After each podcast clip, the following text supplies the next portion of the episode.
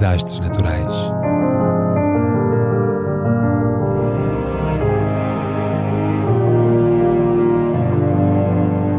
Por António Araújo.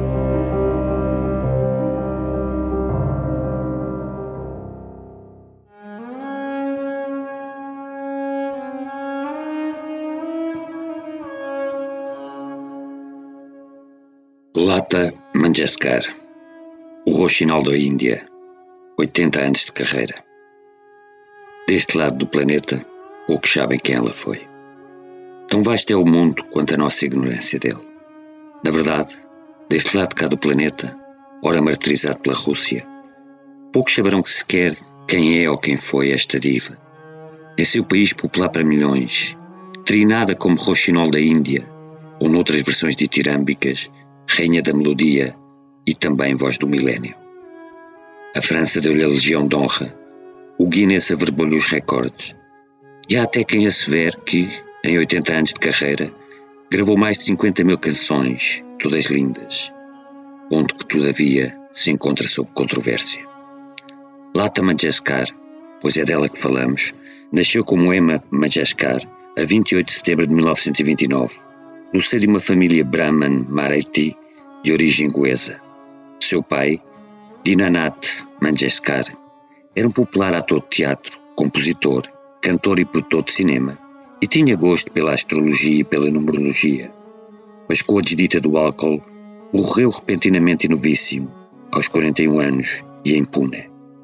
Sua mãe chamava-se Chevanti e era uma Gujarat originária de Talner, província de Bombaim. Estamos na Índia, portanto terra de canastras de castas, cujos dramas e tramas nem sempre são fáceis de elucidar, se não vejamos. O avô paterno de Lata tinha o nome de Ganesh Bhat Navat Ardikar e era um brahman da subcasta Karkade que, como Pujari, celebrava a Bibesca no lingam de Shiva no templo Mangeshi, em Goa, e cuja mulher, Yazubai Rane, não era sua esposa, mas amante, e amante de Devadasi, note-se, pelo que o pai de Lata não pôde herdar a casta paterna, mas tão só a materna, ainda assim notável. Acontece que o pai de Lata teve uma primeira mulher, na armada, falecida jovem, da qual nasceu uma filha, a Latica, morta em criança, e depois voltou a casar, desta feita com a irmã da armada, que como vimos chamava Chevanti, tendo o marido, por altura do casamento, mudado o nome da noiva para Shrimati, ou segundo outras versões, para Sudamati. Por razões inconfessadas, a sogra não foi à boda, celebrada discretamente em casa no ano de 1927.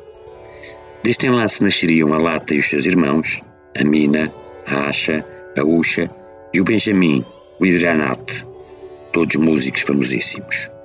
Com a morte prematura do pai, os manos Majeskar foram adotados de facto pelo ator e cineasta Master Vinayak, nome artístico de Vinayak Damodar Karnataki logo em 1942 meteu Lata a cantar numa película, tinha ela 13 anos. Ainda que a cena tenha sido cortada na montagem final da fita.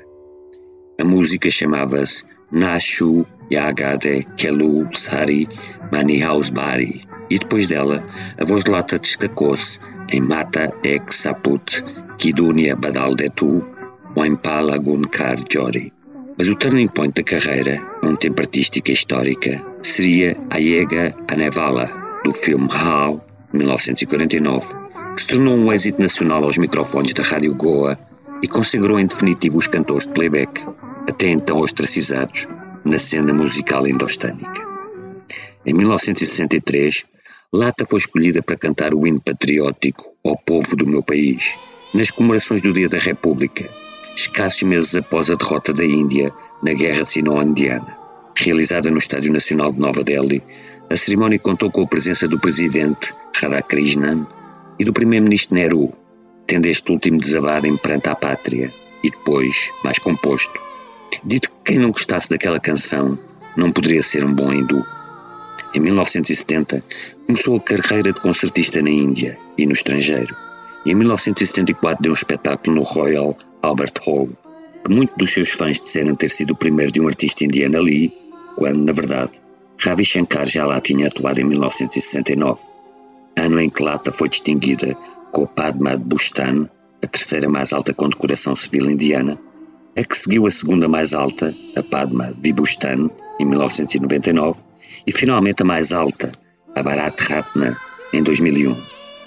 Das mais populares cantoras do país, talvez a mais popular, Lata Mangeshkar gravou discos em mais de 36 dialetos indianos, com primazia para o Marathi, o Hindi e o Bengali, e em várias línguas estrangeiras, como o inglês, o neerlandês, o russo e o swahili.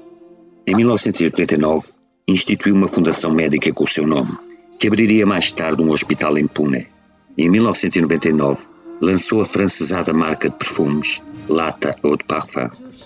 Em 2005, desenhou uma coleção de joias para a marca Adora, algumas das quais seriam leiloadas pela Christie's numa ação de angariação de fundos a favor das vítimas do terremoto de Kashmir. Numa sondagem de 2012, Lata integrou a shortlist das 10 maiores personalidades da Índia desde a declaração de independência e constou durante algum tempo do Guinness Book como a cantora com mais gravações da história, mas concluiu-se depois que o título competia antes à sua irmã Asha. No passado de janeiro, testou positiva à Covid, contraiu pneumonia e acabou por morrer de falência orgânica a 6 de fevereiro. O governo declarou dois dias de luto nacional, com a bandeira a e ao funeral compareceram tutti quanti. O presidente, o vice-presidente, o primeiro-ministro, diversos ministros, nomes cimeiros da indústria musical e cinematográfica indiana, celebridades de vária ordem, inclusive a desportiva, com a Seleção Nacional de Cricket a jogar de luta em sua memória. Associaram-se à manifestação os primeiros ministros do Paquistão, do Bangladesh, do Nepal, do Sri Lanka e o ex-presidente do Afeganistão, Hamid Karzai. E a sua memória seria evocada num painel luminoso de Times Square, patrocinado pela comunidade indiana de Nova York. A 10 de fevereiro, a irmã Rasha e um sobrinho lançaram-lhe as cinzas ao rio Godavari, o preciso local em que, segundo a tradição, o deus Rama se banhou diariamente durante os seus 14 anos de exílio. A polícia adotou apertadas medidas de contenção dos excessos lutuosos dos milhares de fãs.